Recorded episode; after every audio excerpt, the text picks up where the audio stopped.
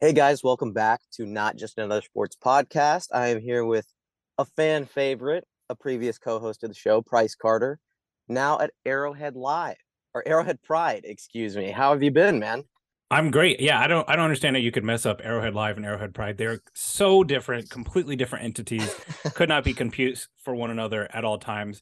But yeah, man, I mean, I, I would say at this point, I'm I'm a super fan of the podcast, right? And I mean super Yeah. fans, right? Like, I mean, hot topic, right? It feels like I mean, it's literally been since September that we talked. The last time me and you like recorded a podcast together was uh, right after the Cardinals game. Um, we talked about that before the Chargers game. And um, you know, a lot has happened, but the last three days in the Chiefs kingdom has uh felt like a lifetime. We've got, you know, super fans robbing banks, we've got punter drama, we've got Colin Saunders um like staying home sick to argue with Chiefs fans on Twitter. It's just it's really been just exactly what you'd expect from this collection of fans.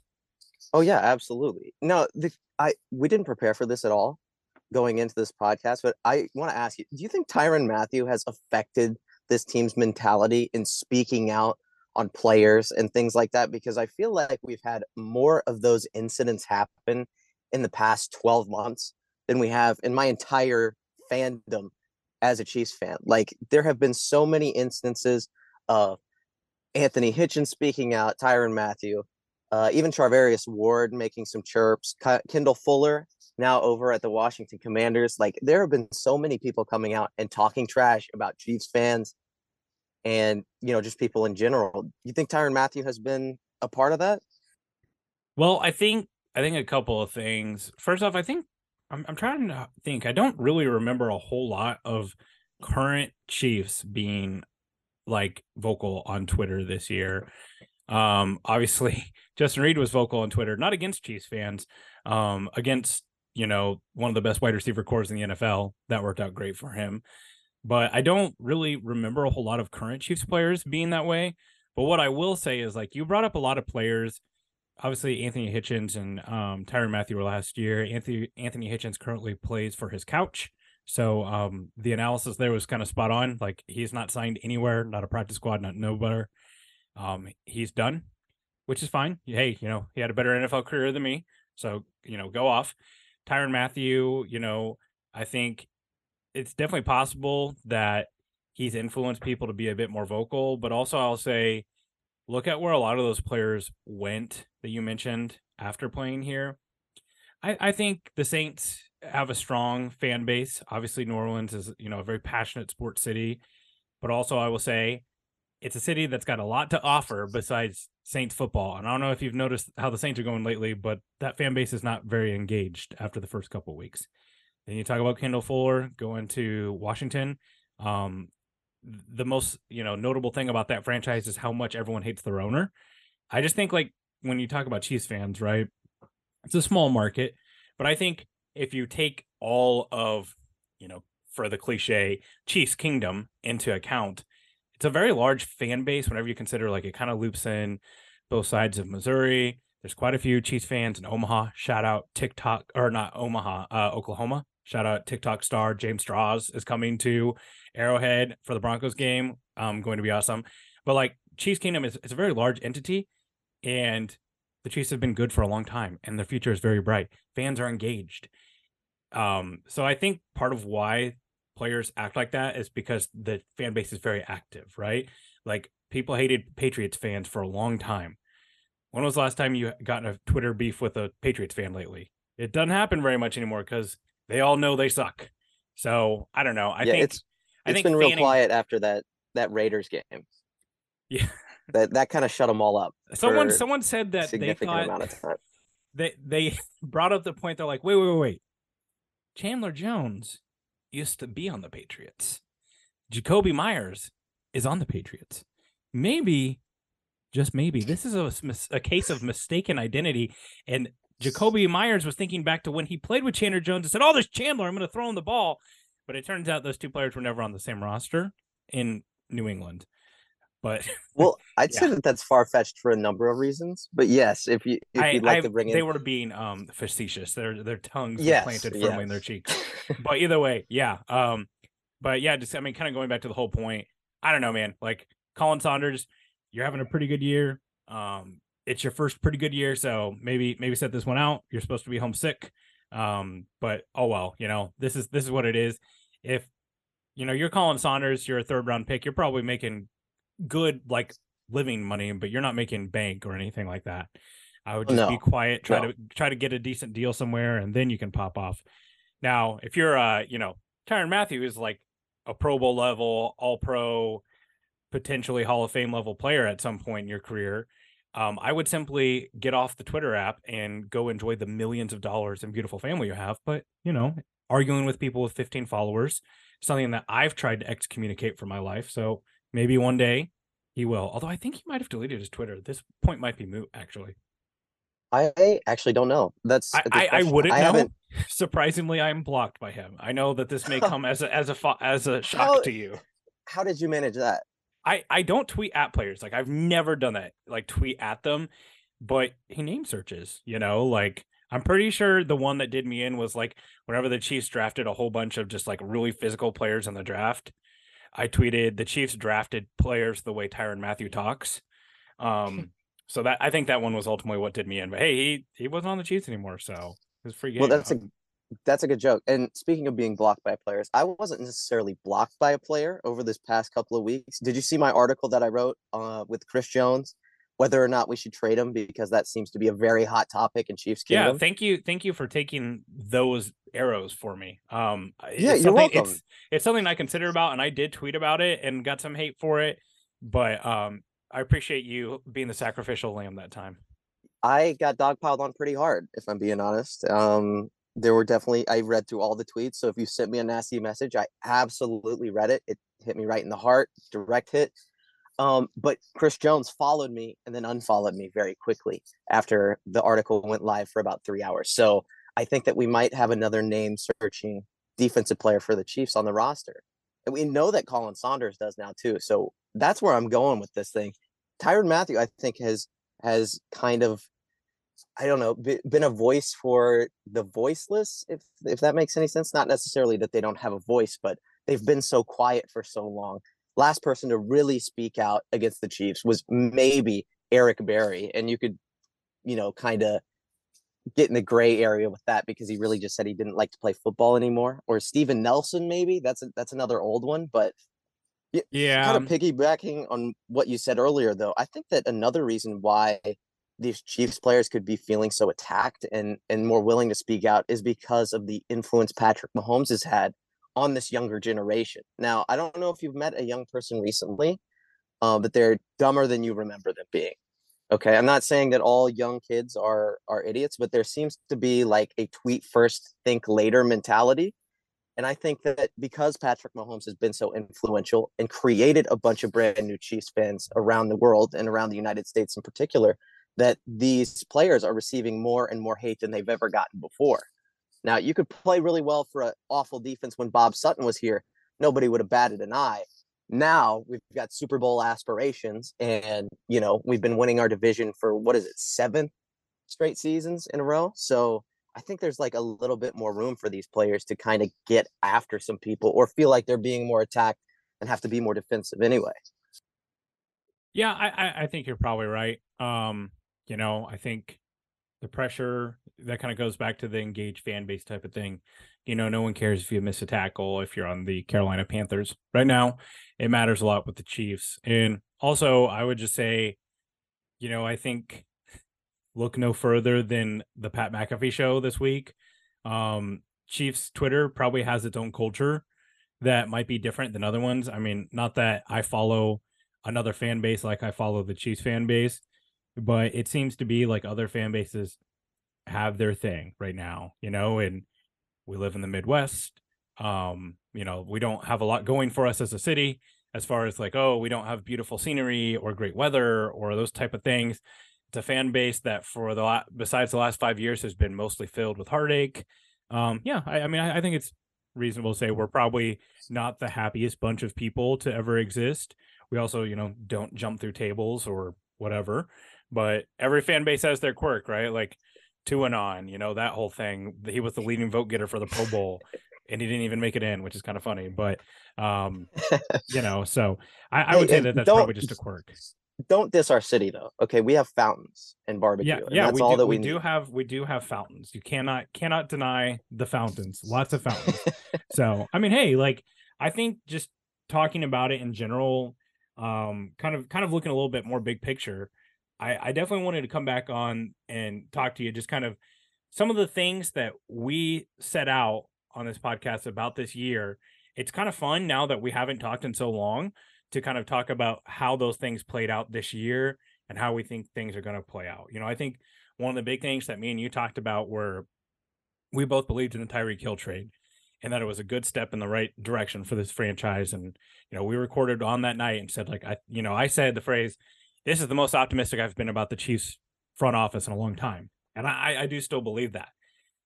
I do think that a lot of things, good things have come of that. And I think the Chiefs are in a very good position, but I also have a lot of concern going forward with the Chiefs. But just kind of want to ask you, even though I'm the guest on this, like, what are your impressions of the Chiefs right now, and what are your impressions of them going forward?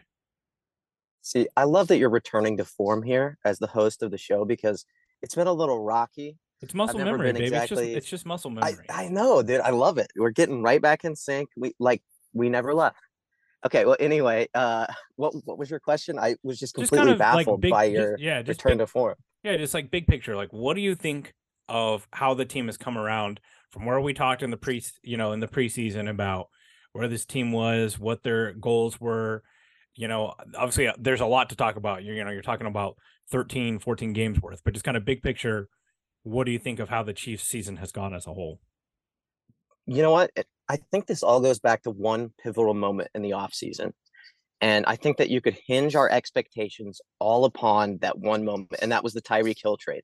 Now, some of us, in fact, I would dare to say the majority of Chiefs Kingdom has moved on, especially since we're like first in yards per game, first in points per game, uh, number one in DVOA. Like our offense is just absolutely running on all cylinders, even with all the injuries.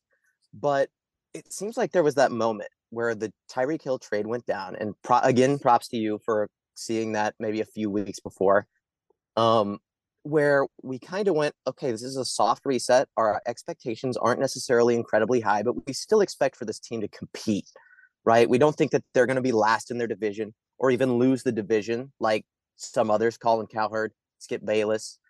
Um, but we were kind of banking on those players that we got in the draft taking a little bit longer to mature and not necessarily making an impact immediately in their first first season, especially in the first half of the season. Now, even though McDuffie went down with some injuries and Karlaftis has been a little slow to get to form, I know he has a million pressures, but I don't really care about pressures. I want to see sacks. It's all about production.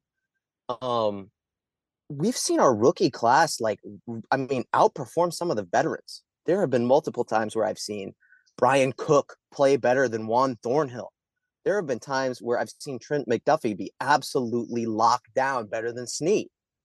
And we've seen him come in on blitzes and do things that Sneed, even though he's incredible at, sometimes McDuffie comes in and, and does a little bit better than him. So you've got these players that we've got brought in that are playing better than our veterans. And I think that that has somehow elevated our ceiling.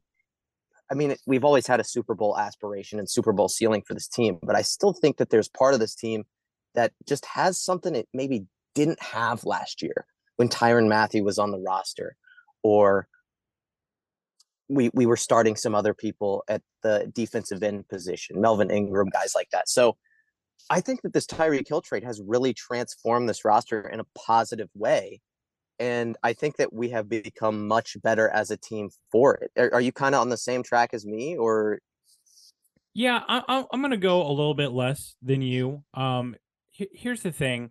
I think the Tyreek Hill trade, the reason why it mattered is because it's not a this year thing, right? It's not Madden or fantasy where you get Tyreek Hill, we get um Bryan Cook, Trent McDuffie, etc. It was much more than that. This is, you know, future Chiefs teams are going to benefit from the Tyreek Hill trade as well. And cap space and picks, etc. Um, I think just kind of going back to the big overall picture, I think the most important question that has been answered by the Chiefs this year, and the one that needed to be answered is can Patrick Mahomes elevate players? We thought this was true, but it, it was hard to tell with Tyreek Hill, right? And we, we kind of forget a little bit too of where this offense was when it was its full thing. We were talking younger, healthier Sammy Watkins. We are talking prime Kareem Hunt, prime Travis Kelce, prime Tyreek Hill, and then two very good tackles. Most of that has gone away now. You know, we're relying on an, a UDF or uh, you know uh, a veteran running back that's a journeyman and a seventh round player. Um, you know, an undrafted Andrew Wylie at tackle. A lot of people don't think a lot of Marquez Valdes-Scantling, and I mean, they're you, you know you said it like they're the most efficient offense in the league. That's the most important question that they've answered because that gives you a lot of knowledge going forward about what you can do, and that that was the last step for Patrick Mahomes to take. You know, he's doing all this and obviously I'm going to assume that you're probably pretty pro Mahomes MVP. It's obvious that they've answered that question, and and that's a huge thing to answer that question. Now, on the flip side, I this sounds really weird considering where the team is and everything right now, but I actually think a lot of things have not gone the thing gone the way the Chiefs' way here going forward, and I I still think it's going to be a really tough path. I think they're a good, not a great team right now. I think they've definitely got some flaws that need to be worked out. The defense is, you know, kind of key there. I think one of the big things that's really stuck out to me about the defense right now is drafting the young players and the players you brought along. I do think that there's reasons to be optimistic about all of them, mainly being they are rookies and still have time to develop. But I think one concern is is some of the players you were banking on being good last year and the year before aren't taking the next step. I don't think the Chiefs are getting out of Nick Bolton what they had hoped for or what they got out of him last year. I don't think the Chiefs are getting out of Willie Gay what they wanted to get out of him and what they've got out of him in previous years. Um, you know, and, and those were two players that you were kind of building that defense around. Um, obviously, Juan Thornhill has probably played his, played his way out of Kansas City, and you don't know what you have in Bryan Cook. The Justin Reid signing at at best is a, a C. You know, he's providing play I don't think he's been as bad as we want to say he is, but he's also has a way of kind of not making an impact on the game, positive or negative. Um, so yeah, I, I, mean, just think like big picture roster construction. They've answered some questions, but they kind of came away with some more questions. And at this point, you know, I've been a Spags apologist, but I definitely think there are some things that are holding them back with Spags. I'm not necessarily calling for a change at this time, but I definitely think there's enough smoke for there to be a fire there to say like, hey, is this the guy who is this guy getting the most out of the players on the field? Well, and I think there's a big that's like the big question right about the defense. Do we have the talent there? Are our players playing up to the level that we need them to play for them to actually be a middling defense? I know we're asking a lot there. Can you be a top 20 defense in the league? But is the talent there on the roster? What do you think about that? Because I would dare to say that we've kind of been lacking. I know that we invested a first two first round picks on the defense this past year. Other than that, it's been running backs. It's been uh, let's see tackles. It's been you well, know, other things that we've uh, needed on the offensive side. Here's what I would say, and I, I think this, you know, we're not gonna. I, I we didn't come on here to talk about big Brett Veach topics today, but I think I think one thing that Brett Veach is desperately missing is he's missing a couple of home runs, right? Like I think he's had a lot of singles and doubles but he's not had a home run. He's not had a Maxx Crosby, he's like a third round player that just becomes like an all pro level. L'Jarius Sneed is close, and I would say that that is probably one of his best picks. But this defense, outside of Chris Jones, which um, guy that I work with out of Arrowhead Pride put together really good kind of compilation of the number of snaps that Chris Jones has played. He's played no joke, probably a third more of the snaps than he's ever played in Kansas City this year. It was something crazy for a defensive lineman, like 82% before the Houston yeah. game. Yep. Um, they're asking a lot of him, and he is their their true superstar, and he's had a fantastic season.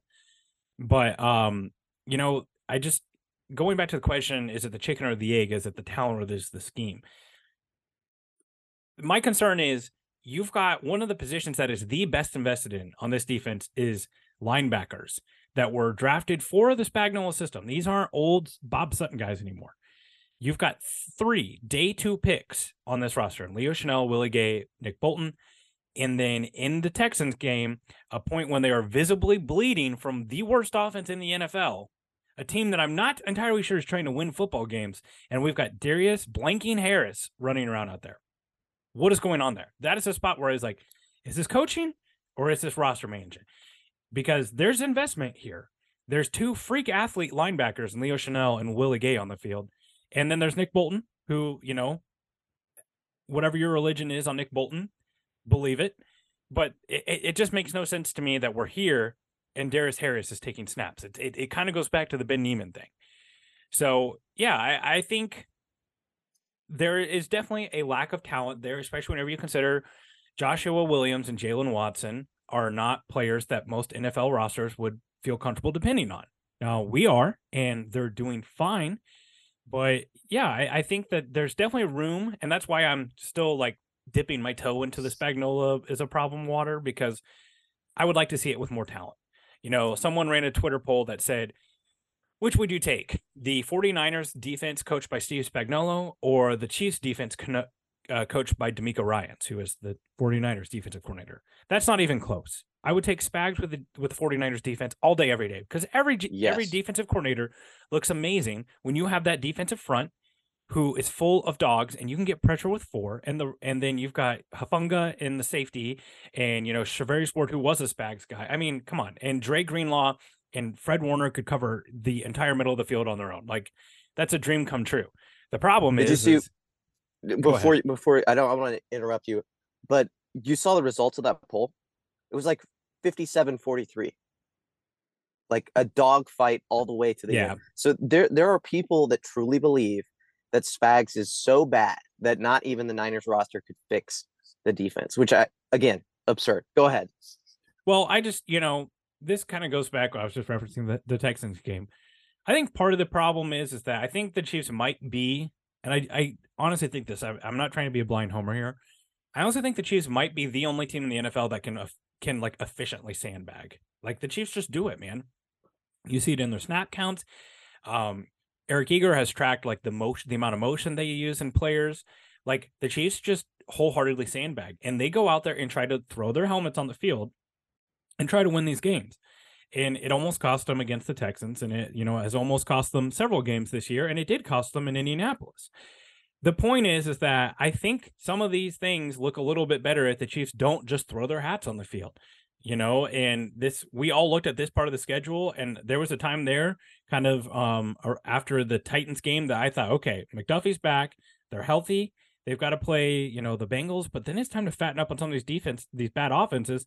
The chiefs could realistically be a top 10 defense at the end of the year and they just have this big letdown. And i i don't know if it's a mentality again a coaching type of thing but yeah, it, it's frustrating because it feels like they have the capability of producing more, and that's that's the best and the worst trait about the Chiefs right now. You feel like you could put them on the field with any team. You saw this team house the healthy 49ers. That that was not a fluke, right? That was Jimmy G, who by all accounts is their best quarterback, even though shout out to future Hall of Famer Brock Purdy. They had Christian McCaffrey, they had um, you know, Deebo, they had Aiyuk, Bosa, all Trent Williams, all of them were on the field for that game, and the Chiefs ran them out of the building. People are leaving in the fourth quarter of that game. One of the best games the Chiefs have played this year. And then you can also put him on the field with anybody and make Russell Wilson have the best game he's had all year. Yeah. I'll disagree with you on the Jimmy G thing. I think Brock Purdy is probably a little bit better than he is. But I understand your point. Let, us this team let's wait what? to see. Let's wait to see like three you know there is the relief like so i know you're not a baseball guy but sometimes this happen where like oh the the starter got hurt they're going to call this guy from aaa and he's going to start and the starter throws seven innings of one run ball and everyone's like oh my god this guy's 28 and he's in AAA and he comes out and just dominated the Yankees. How is this possible? And then he goes out and does it again. Like, is this guy a future Cy Young candidate? And then you look down in two months and he's back in AAA and he has a 12 ERA. Team, there is a little bit of like the change up. The league hasn't got a chance to see what they're doing with him yet. Let's let's you know Jimmy G is an established guy. He's taken the team to Super Bowl. He was doing well before they were Super Bowl contenders with Jimmy G. Let's let's let the cream settle a little bit on Brock Purdy before we start creaming ourselves about Brock Purdy. Well, here's the thing. Very well put, by the way. Um, here's the thing: is that I don't. I mean, everybody loves the backup quarterback, right? He's the most popular guy on the field that never gets to play. There's always that guy we'll throw Chad Henne in there and we'll see what he could do. I mean, he went on that stretch and you know beat all these people. He beat the Browns in the playoffs after Mahomes got hurt. It's like, yeah, I understand that. But the playbook completely changed when we saw him get on the field. There's clearly no drop off in the playbook whenever Brock Purdy gets on the field. In fact, they start throwing the ball down the field more. I saw a stat the other day that said, like, with Jimmy Garoppolo in there and with Brock Purdy, the difference was about 7% in deep balls thrown. Now, that's not a monstrous change. But if you saw Chad Henne come in here and throw more deep balls than Patrick Mahomes did, you would think, oh, well, they're, you know, the scheme changed on defense or whatever. No, the, these people are playing defense the same. The difference is Brock Purdy can actually throw the ball down the field. Now, I don't want to get too much into the weeds with my love for Brock Purdy, but I completely agree with what you're saying. This team has the capability to go in and beat a team with a top two, maybe one defense in the league and an over above average offense. The issue is is that they always play down to their opponents every single week. I guarantee I I would almost put money on we lose the next time we play the Broncos. And that's not because I don't think we're better or that I don't think that we're worse than the Broncos. I think that again, you're coming out, you've got these guys who are uninterested or I don't know, not really paying attention to playing these horrible teams. And they're just, you can only take so many hits on the chin before you get upset, before you hit the pavement. That's that's just the way this team has played in years past as well. I think they we we have seen a little bit of that um, losing to those inferior teams. We lost to the Colts again uh, a few years ago as well on our Super Bowl run. I think that there's that element of this team where if we do that for a team like the Bengals or the Bills, who we've both lost to in the regular season, there's n- we have no shot. I think that you come out flat, those teams will steamroll you. There's there's no chance if if that happens against the Bengals or the Bills in the playoffs, I doubt we can get there because I don't think we have the talent necessary on defense to be able to stop a team three or four times, uh, especially down the stretch. Now, Mahomes, yeah. I have no problem with, but you, you get into these late game, late season dogfights where it's nip and tuck the whole game. You have to have somebody other than Chris Jones to be able to make a play. And again, who has Veach drafted that's been a home run? There, I saw the three best players, the only three players remaining on this team that weren't drafted by Veach are Patrick Mahomes, which again, you could say Veach had a hand in that. I won't give him full credit. Chris Jones, Travis Kelce, The three best players on our team were are the only three guys left from the uh, what I can't remember our old GM's John Dorsey. name. Yeah, John Dorsey. John Dorsey. Yes. I mean, amazing evaluator of talent, by the way. No, Yeah. He does not get enough credit for that. Oh yeah, completely. And I mean, look, there's there's reasons why he's not here, but I you're you're kind of um, knocking on the door of what I described as like the thing that is my big concern for the Chiefs. And this isn't even just a, a this year thing, right? Like one thing that I think is really important for people who want to become fans of a team, it, it's more than this season. It's more than this game, right? Like we're thinking about I'm you know, I'm sitting here watching um, you know, Titans Chargers thinking about how it impacts the Chiefs playoff odds. And I'm sitting here thinking about, you know, oh, I, I'm happy that the Broncos won this game because it, it it worsens their draft spot or whatever. You know, like always thinking kind of big picture. When you're looking at the Chiefs this year and kind of going on, you're bringing up a very good point that their margin of error is just not there. And Patrick Mahomes has been excellent this year, and he was excellent in Houston. And no game illustrated this better than that game where he was literally damn near perfect, and it almost didn't matter because the margin for error has closed with this team. And back when they had better players on offense and defense, um, that margin for error was bigger and allowed them to play three bad quarters in the Super Bowl and then come alive in the fourth quarter and win. Yeah. And um, well, we had we had stars, we had playmakers. There are Yeah. there's one star I would dare to say on the defense, and that's Chris Jones. You Correct. cannot depend on one person to turn a game around if you have to. And um, you know, just kind of talking about how bleak. I don't I don't want to use the term bleak, but how tough the future is ahead for the Chiefs. I mean, you want to if if I were going to pick one thing that is like the worst news for the Chiefs, other than just like you know straight up like a star player gets injured or something like that, something very very serious. The worst thing that could have happened for the Chiefs has happened this year. Um, there there's been some like little pieces of good news, but I think long term, a lot of the things that we were worried about kind of came true. Um, first off, like Justin Herbert has kind of proven that he he is a very good quarterback and he's backing up what he's done the last couple of seasons. Slight good news, I think Brandon Staley is going to do enough to stay there. So like um, Sean Payton's not going to end up there, so that's slightly good news. But the Chargers are kind of riding the, the ship a little bit. And I know there's still three games left and they may wet the bed here, but the Chargers are kind of proving like they're working some of these things out. Um, the you know you've got obviously the Raiders have been a, a bad not not a great situation, but there's a lot of really good offensive talent there. And I and I think that both these you can copy and paste these statements for both teams, the Raiders and the Broncos. The Broncos are going to go get a new head coach. That's very obvious. I don't think you're going to get a worse season out of Russell Wilson than what you got this year, right? And they're they're bottom feeders right now. But I do think that they're the only way is up for the Broncos. So like they're going to be better next year. I do firmly believe that. I know that they don't have a ton of picks, but they do still have they did get a first from Miami. And I think that they are going to go and find someone who that who can acknowledge like, hey, Russell Wilson is a problem. We need a Russell Wilson offense. Give us a Russell Wilson offense. You look across the AFC. Kenny Pickett, whatever that is, you know, we're not sure. But Deshaun Watson, he's not looked great, but I think he will come back looking better next year. Lamar Jackson is still Lamar Jackson. He still does Lamar Jackson things, which is win a shit ton of regular season games and then fizzle out in the playoffs and get injured. Yeah, don't forget Joe Burrow has proven to be like we were very skeptical of Joe Burrow on this podcast. He has backed it up, and like I'm I'm fully in. Like he is one of the best quarterbacks in the league. He is an elite quarterback, and they have a very young offense full of stars. Um, that whole division is full of besides Kenny Pickett good to great quarterbacks. Josh Allen, again, you know, a, a very elite quarterback, a good roster.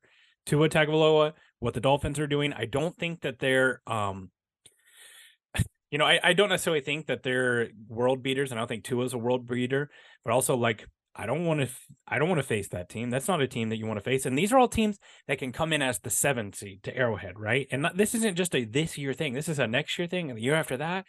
Like you don't want to see that team come into Arrowhead as a seventh seed. You can absolutely. This is not the the the the version of the Pittsburgh Pittsburgh Steelers that came in here last year, right?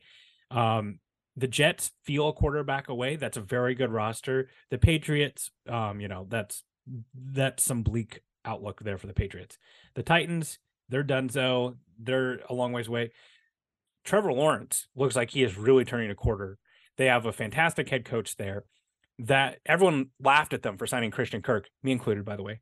Um, Christian Kirk, 11th in yards in the league and 10th in touchdowns in the league currently. And oh, by the way, they're getting Calvin Ridley next year. That there's a bright future there. Um, and then yes, the Colts and Texans. But I mean, guys, that's like over half of the AFC that have good quarterbacks, good rosters, good coaches, and a good outlook. That is really tough for the Chiefs. And like I know that most of that's like the Chiefs can't play defense in the draft. They can't stop the you know the the Bengals from drafting Joe Burrow. But that that is such tough outlook for the Chiefs just long term.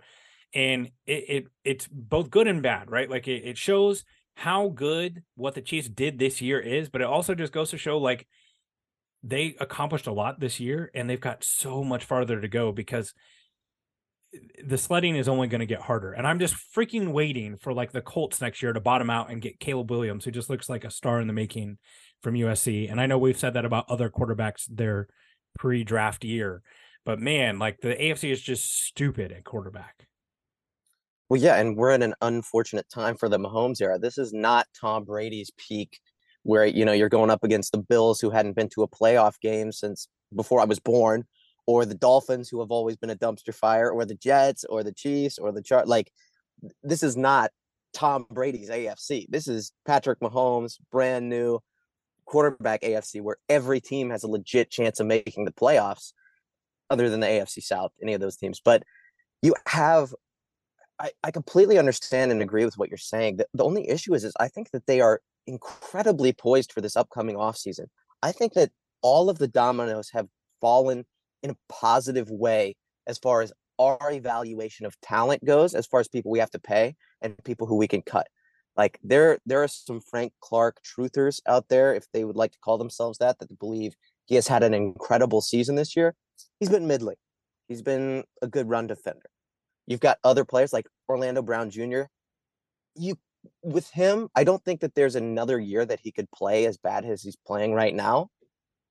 We're going to be locking him up for probably a four or five year contract if we end up keeping him. We, that could also be a sign and trade situation. So these pivotal positions that we really need to evaluate who's talented, who can we afford to pay, what will what will our next offseason look like in free agency? And I think that we have definitive answers on every single one of the players we set out to evaluate. And I think that is what's going to keep this team above average and keep that Super Bowl window open. I understand that the Dolphins look really good and you probably don't want to play them. I'm not scared of Tua. You look at teams like the Browns or the Ravens or the Titans, Jags, Colts, Texans. None of those teams scare me. There's really only two or three teams where you look at and you go, oh, man, Josh Allen in Buffalo. We got we got to play him in Buffalo. I don't like our odds going into that. Okay, well, we got to face the Bengals in Cincinnati on the in the road on the road on the playoffs. I don't like that. Or we got to face the Chargers, a team that's always given us, us fits. Those are the three teams that I think that we go into this uh, upcoming playoffs and really believe, you know, they they could really give us a you know some trouble. But other than that, I I don't like the future of the Dolphins. I don't like the future of the Raiders or the Broncos. The only reason the Broncos could get any better is because they've gotten so bad that that is the only possible thing that could happen to them. The ascension is the only thing in the future for the Broncos because they are at the floor. They are at the absolute floor of what an NFL team can be this year. And with Russell Wilson as a quarterback. But, yeah, and I, I mean, mean, so so here's the thing. Going back to the thing that I think the biggest concern is for the Chiefs as far as the offseason goes. And I know we're talking offseason whenever there's like still games to be played here, but we're all big picture here right now. The, the the the biggest needs that the Chiefs have are at positions that they are not going to have access to be able to get to, no matter how much cap space they have, which is still going to be a lot for the Chiefs, but not like the most in the NFL or even close to the I, NFL. I disagree. I disagree. So you're telling me that there's just a ton of ed, great edge rushers, left tackles, wide receivers, and cornerbacks that just come on the market or that just come on the market. Because I'm here to tell you, go look at the wide receiver class for this year. It is dog shit. Like we're talking, Mecole Hardman is going to be the cream of the crop for wide receivers at the position. Well, there Juju, is, you mean? yeah okay that, but that tells but okay. that tells you people clown the chiefs for the wide receiver core all off season and now two of the chiefs wide receivers are going to be the top of the top of the of the crop. It's a very down class. Now here's the thing. I will say i think that the chiefs can address one of these needs in the draft either by and i know that you wrote a piece about this and i don't want to do the i don't want to do the whole thing right now but you know if they did decide to move a star player cough cough chris jones and got picks, they could definitely get to a position where they could draft a truly good to great elite player in the top 15 for tackle, for edge rush, or for wide receiver. I, I do think that this roster desperately needs something there. Travis Kelce is getting older. I know he's had another great season, and I, I am pleasantly surprised by Noah Gray this year, but I don't think you're, you know, turn handing the baton to Noah Gray as your next playmaker for this offense. Like there's there's a definitive need there. The left here's tack- the issue. Here's the issue though. We don't need an elite left tackle. We need a guy who isn't a turnstile. And when you have Andrew Wylie and Orlando Brown Jr., who are tied in the league for the most pressures allowed at the tackle position, floor, there is no more floor. There are players that will cost less and who are better, like Jack Conklin, who you can stick at right tackle and who will play well for half the price of what you might have to pay Orlando Brown Jr. Orlando Brown Jr. is not going to command a, a $30 million price tag this offseason. So well, you did just make another players. Pro Bowl. And I and I do think like well, okay, well, well, yeah. So, but I'm just saying these are these are things that do matter in contract negotiations, and I do think that it is. I I don't disagree with the notion of like, hey, the Chiefs aren't going to be able because I do think realistically you can sit there and say they need two tackles. And I do think that you can do a lot worse than than Orlando Brown at left tackle. I'm not going to sit here and defend every single thing that he says or does as a player, but I think you can do a lot worse than Orlando Brown at left tackle. And if the Chiefs' plan is to, hey, we're going to tag Orlando Brown again, or maybe we can get him on a cheaper deal after a down year, and then you know get our Mitch Schwartz on the right side. I think I think that's a great offensive line, and also like Mahomes has been one of the more pressured quarterbacks in the NFL this year, and he's still taking some of the fewest sacks. Like sacks are Yeah. partially a quarterback stat, but nevertheless, the need still is there because you know I, I don't think you want to go into the next year with the, the exact same tackle situation. They definitely still need help in the secondary. Um, I think you know they could. Uh, you can never stop drafting corners. Uh, L'Jarius Sneed is due a new deal this year. He has one more year of control after this year. The Chiefs, um, and yeah, there's there's probably three or four positions that could be drafted on the defensive line because they're not only are they thin at edge, they're also thin at defensive tackle. As Khalen Saunders and both Derrick Nnadi will walk this year. So I Oh yeah, they're they're not retaining. there there are just so many needs in key positions that the Chiefs will not be able to address them all this offseason. I think But that uh, I- here's the here's the thing. I I agree with you. I I don't think they'll be able to hit every single one, but we don't need elite top level cream of the crop players at those positions. What we really need, really, is for our linebackers to play better or to get a better linebacker. We need one major addition on the defensive line, and then some secondary players. We don't know what Bryan Cook is. We know Justin Reid is probably average. Okay, Trent McDuffie has been playing out of his mind. Sneed is due a new deal. So th- those are a few pieces you're going to be able to retain. But I don't think that you need a JC Jackson type of investment on on in the secondary or at the wide receiver position. Hell, if Juju walks, we'll, we'll just say Mecole Hardman walks. Okay, and we retain Juju. What else do we need on this offense to make it elite? It is by far the best offense in the league without a number one wide receiver. And I'm not saying that we don't need that, that Travis Kelce isn't playing a factor in that because obviously he is one of the best outside or inside weapons in the league right now. But we don't need there there are enough middling players that we can fill in the holes of this roster and be much better than we were this year. Now, maybe not on offense because we're number 1 in every metric, but defensively you're talking about like a first round draft pick that we can add. We so we'll just use Chris Jones as an, as an example. We won't trade him. We'll keep him. We spend our first round draft pick on an edge player, and maybe he's good, maybe he's not. We add another free agent pass rusher. I think that the defensive line is miles ahead of what it has been this year. I just think that there there are too many options and too many minor holes that can be filled, and for this team to still have a Super Bowl ceiling without being like the Eagles this year, who went all out and got two extra edge rushers and, and paid him a whole bunch of money and you know got James Bradberry and already had Darius like we, we don't need to be a perfect roster. The holes we just can't have the floors of the some of the players on this team. And I think that you you get four or five players. I think you fix all that. I hear you, but my skepticism goes a little bit further in just like reproducing what has happened this year and expecting it to happen again next year. Like, you know, it, it feels almost automatic that you can just plan on a fully healthy year from Travis Kelce, but that's that's not guaranteed, right? And I think we've seen the Chiefs be pretty vulnerable on offense because of the lack of playmakers. I think this offense desperately misses Mecole Hardman right now, and that's you know that's not just a Mecole Hardman thing. That's a Tyreek Hill and a Mecole Hardman thing because they're both not here. Um, you know, I've I've been a big supporter of the Kadarius Toney trade. I think it was a good move for the Chiefs, low risk, high reward, a player that's got a really high ceiling. But Kadarius Toney has not shown an aptitude as a wide receiver yet. He's not a guy that you can just stick out there on the edge and say, "Hey, go run a route." Like that's not quite what he is. He has always been, um, you know, cut from the cloth of Mecole Hardman, Dexter McCluster, et cetera, where he is a a gadget player, and you're hoping for the upside of you know what Tyreek Hill became as far as a wide receiver development. He's got to take that next step, and that's not including his hamstrings, which may you know I don't know if what happened this year was just kind of a pop up again. I I just think one thing you we need to keep in the back of our minds, and and we do need to move on because I do want to talk about some other stuff with you, but I I, I think we just need to keep in our mind we never want this offense to like one day for Patrick Mahomes to wake up and it be like what it was at the end of Brady in New England.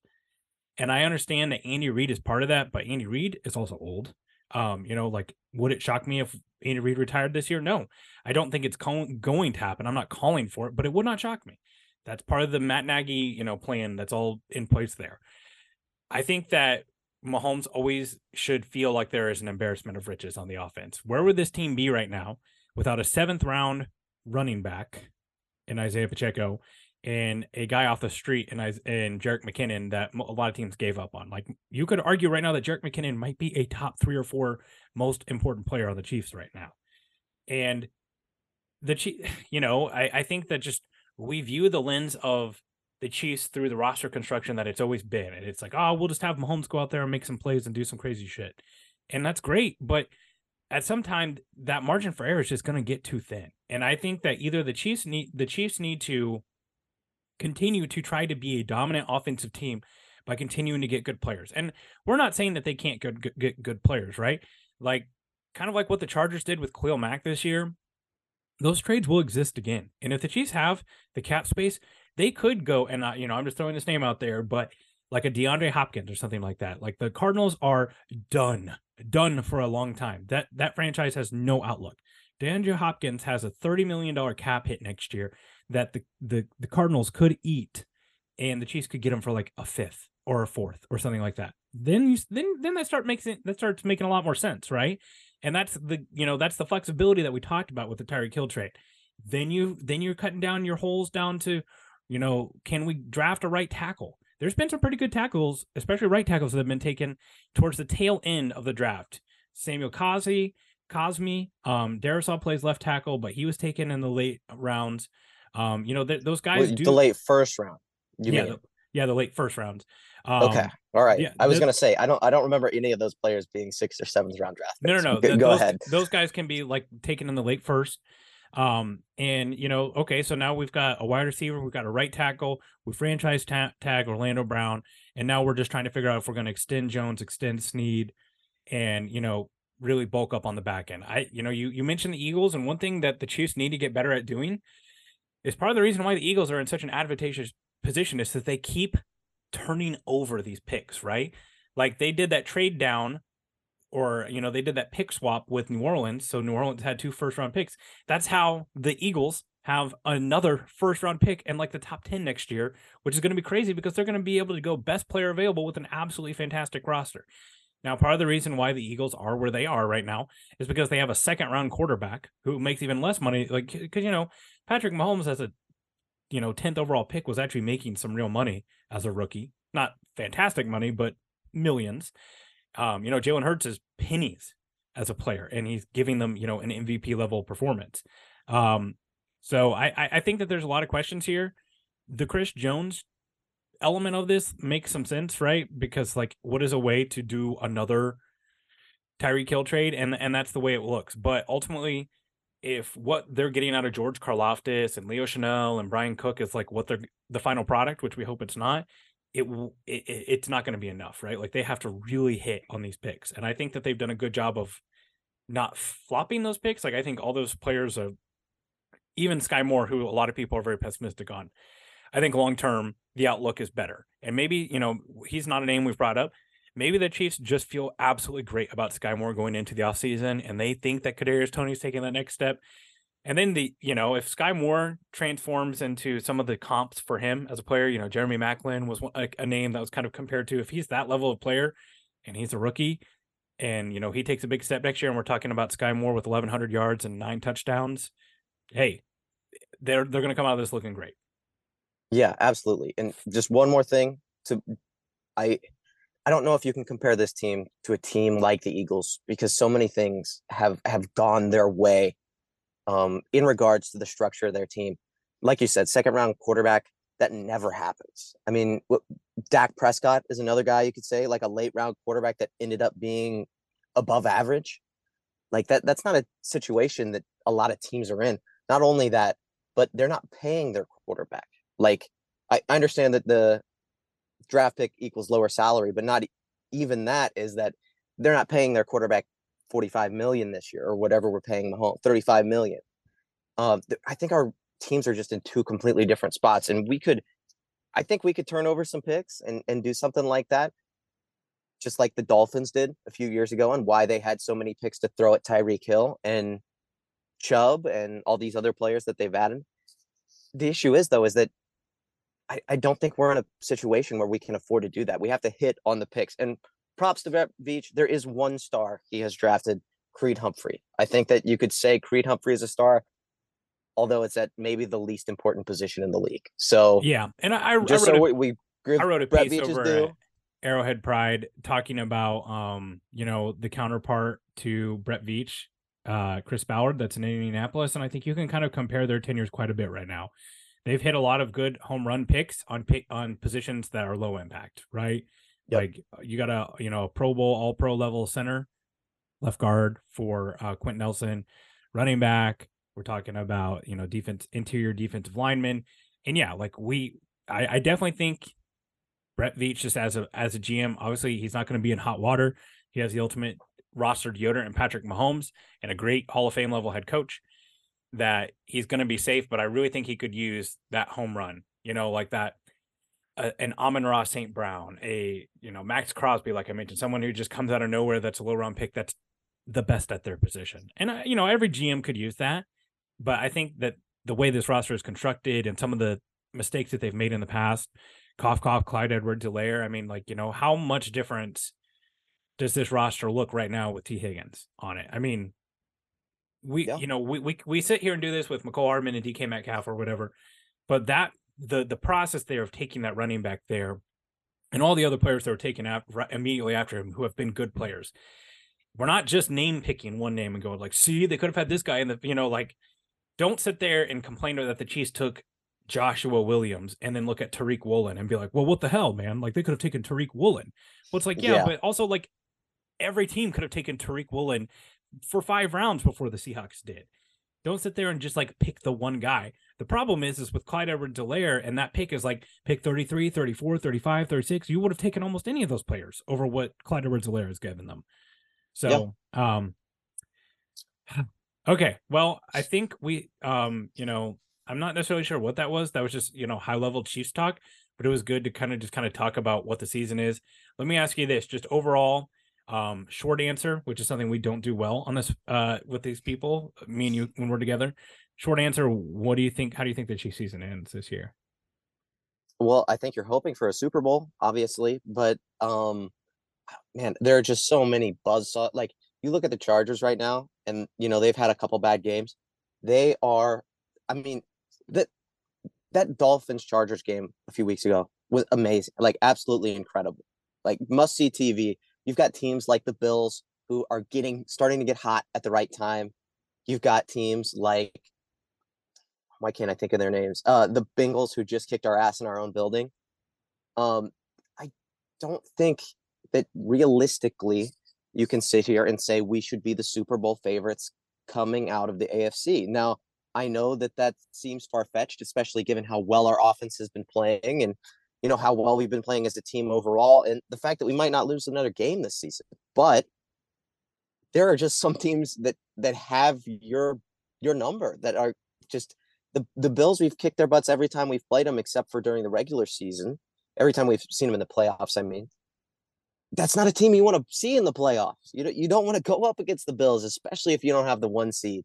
Um, We're a healthy team, which I think bodes well for our future. But I think that right now, I don't think it's outlandish to say that the Bengals should probably be the favorites coming out of the AFC. And if we meet them in the playoffs, it would spell bad news for us. I actually think like if there's a team, obviously that you the the Chiefs Super Bowl run, I mean, ultimately you're hoping for the one seed. The one seed matters more than anything because you don't have to play an extra game. And that matters this year. You know, do I think that the Chiefs would struggle with the Jets and Arrowhead um in the wild card round? No. But also, like, could I see a situation? Yeah. I almost saw a situation where they lost to the Houston Texans. There's some good players on that defense, yada yada yada. Things happen. Um that the chances of that being Justin Herbert and the Chargers, yeah, that, that's really hard to beat Justin Herbert, the Chargers, that that defense. There's a chance for Sean Slater and jo- Joey Bosa are back by then. Um, yeah, I, I, don't want to go and do that again. Right? Get the one seed there is huge. Um, honestly, I think I think the Chiefs season ends almost exactly the same way that it did last year. I think that they stack one or two good playoff wins, whether they get the, you know, if they get the one seed and they get two playoff wins, they're in the Super Bowl. Um, I, I, I just don't see a situation where the, the team is right now, unless Mahomes gets just absolutely scorching hot.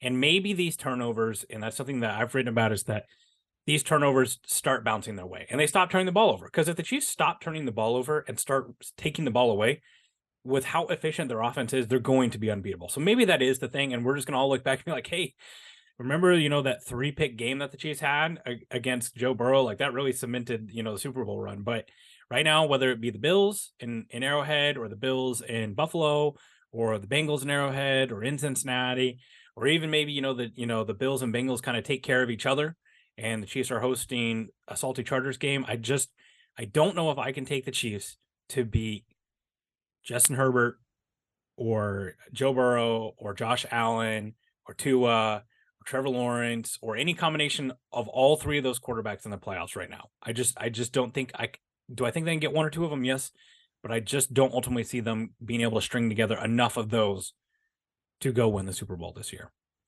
Yeah, I mean it's a tough schedule no matter who we're going to end up playing. Like you said, we we we alluded to this earlier in the podcast. We play down to whoever we whoever we're facing. If we face the Jets, I I might be scared. They've got some really good players that can come in and make an impact on both sides of the ball. Yeah. Now, do you expect them to lose that game? No, but I didn't expect it to be a close game between the Broncos or the Texans or the Colts. I mean, there any it seems like anything could happen with this team at this point. Sure. There, there are just so many things. I wanted to uh, give us our flowers um, you know, one of our favorite things on this is completely shifting gears here are way too hot NFL takes. Two of them hit this year, and both of them hit. One of them hit for each one of us. And no, I, I, had two. I had two. Oh, I, I okay. I didn't I want my flowers. I, wrote, I have two. Okay, what were your two that hit? I had the Vikings winning their division, true statement, and possibly making a, a playoff run. True statement. And I had the Broncos being the last in the AFC West both of which, as of right now, are true. Yeah, they are. I, you know, um, I I think you know if you would have said like Russell Wilson was the worst quarterback in the NFL or close to it, that would have been like ultimate flowers. Because I mean, right, there was a situation that the Broncos could have finished last and been like eight and eight or eight and nine or something. Um, you know, that's kind of how everyone predicted it. But yeah, I mean, you nailed the you definitely nailed the Vikings, and that that was legitimately a hot take at the time. Like it doesn't seem like it now, but you know, a lot of people are still very down on Kirk Cousins. Kevin O'Connell was kind of just like the quiet fart in a room of loud farts for head coach hiring. Like you know, no one really thought that that was something significant um, at the time, and that defense had a lot of holes on it. They've gotten the pass rush fix. Like Za'Darius Smith has done a lot for them. They've got a healthy season of Danielle Hunter, and also like let's not pretend like defense is their calling card. They've just had a lot of great offense, a very resilient team, and yeah, like a lot of those a lot of things had to kind of cooperate for them to win that division, right? Mainly the Packers, um, kind of coming back to the field a little bit. And then um, yeah. You know what the Lions are doing is encouraging right now, and I, I don't think that the Vik- the Vikings. I think they have a playoff. Did they win the division? I can't. I can't remember if they've actually clinched the division. I know I don't they think clinched they've clinched a playoff it. spot. So but, right uh, now they're eleven and 3 mm-hmm. Right, the Lions are seven and seven, and they have been red hot these past couple of weeks. So again, there's your flowers as well. Yes. The, the yeah, well, mine's actually not clinched yet. Was that the Lions would make a playoff game and possibly even win a playoff game? That was mine, and I'm definitely not the only person that had that take going into the season. But I mean, mm, the roster. I the ro- I can't think of one off the top of my head. I will say Eric Eager um PFF, you know, we've mentioned him before. He's no longer with PFF. He's with Sumer Sports now, but uh he he has called out that quite often that, you know, he thought that the Lions were a team. But the roster construction there, it continues to be smart, it continues to be good. Um I think they're a team that's going to make a lot of splashes this offseason. You know, going back to the Chris Jones conversation, Chris Jones would look really good next to Aidan Hutchinson and the Lions do have two first round picks and um one of them being a top 10 pick right now from the Rams. Um, so that would be interesting, or their second round, or their or their others first round pick, their own first round pick, would be kind of like late 20s, early, you know, late 20s pick. Combine that with like a third or a second or something, more than what they got for uh oh, the defensive tackle that's in Indianapolis that got flipped. He got he got picked 13. DeForest Buckner, yeah, Buckner. Bu- yeah, Buckner got 13. So very, very all speculative, but that that's one that would make a lot of sense. So um but yeah, we we we hit on those. Those are those are good picks, right? Like we those were those are big Oh. calling cards. Now, um, I I think like another. I, I'll have to find mine. I believe one of mine was that the Saints won their division, which honestly, I was kind of right, kind of wrong. They definitely are not winning that division, but also that division is awful. So it was winnable for them. They just refused to take it. You know. No, you don't know that yet. There, there could absolutely be a scenario where the Saints do that. They're only one game back. Well, I guess it would be one and a half games back because they've lost the Bucs. I'm looking at I'm looking at mine here. My other one was that Derek Carr was going to be an MVP candidate, which Oof. definitively did not happen. But I will say, what what is the count? I think it's like they've gotten 30 total snaps of like Darren Waller, Hunter Renfrow, Davante Adams, and Josh Jacobs all on the field at the same time. Yeah, it's it's been not a great scenario for their their offense this year as far as injuries go. But I mean, we kind of knew that that was going to happen to Darren Waller, right? He's always out for something. But Yeah, we did not yeah. Um expect Josh Jacobs to be a fantasy football god. Yeah, I mean, yeah. I, I think I picked him up in the It's a- second or third round. It- what what's so what's so funny too is like they they made all those terrible decisions in the top of the first round, right? And then they like kind of cleansed themselves of the sins by cutting them or not exercising their fifth year option. And then they didn't exercise the fifth year option on Josh Jacobs, which actually ended up still being the wrong decision. Like they they, they still made the wrong decision because like you would love to have him for like I don't know what the fifth year option is. It's probably like four or five million dollars. You'd you'd love to have him for that right now. And you, Oh, yeah. he's, he's Yep. going to be a, a true free agent next year. So, um, but yeah, man, it, it was really good to come back on here and do this. You know, um, definitely thankful. Just one to be talking to you again. Um, and thankful for Arrowhead Live and all the opportunities that they gave me. And you know, you can find all my work at Arrowhead Pride. Um, I'm sure you've probably heard of it and seen our stuff um usually write a piece of piece or two a week and then the show i do is called keys to the kingdom and that uh, comes out saturday mornings you know some uh you know late game keys to victory for the chiefs uh so be looking out for that and obviously be looking out for all the great work that christian and all the other guys do at arrowhead live See, once again, back to form. You might as well just host this shit every week, man.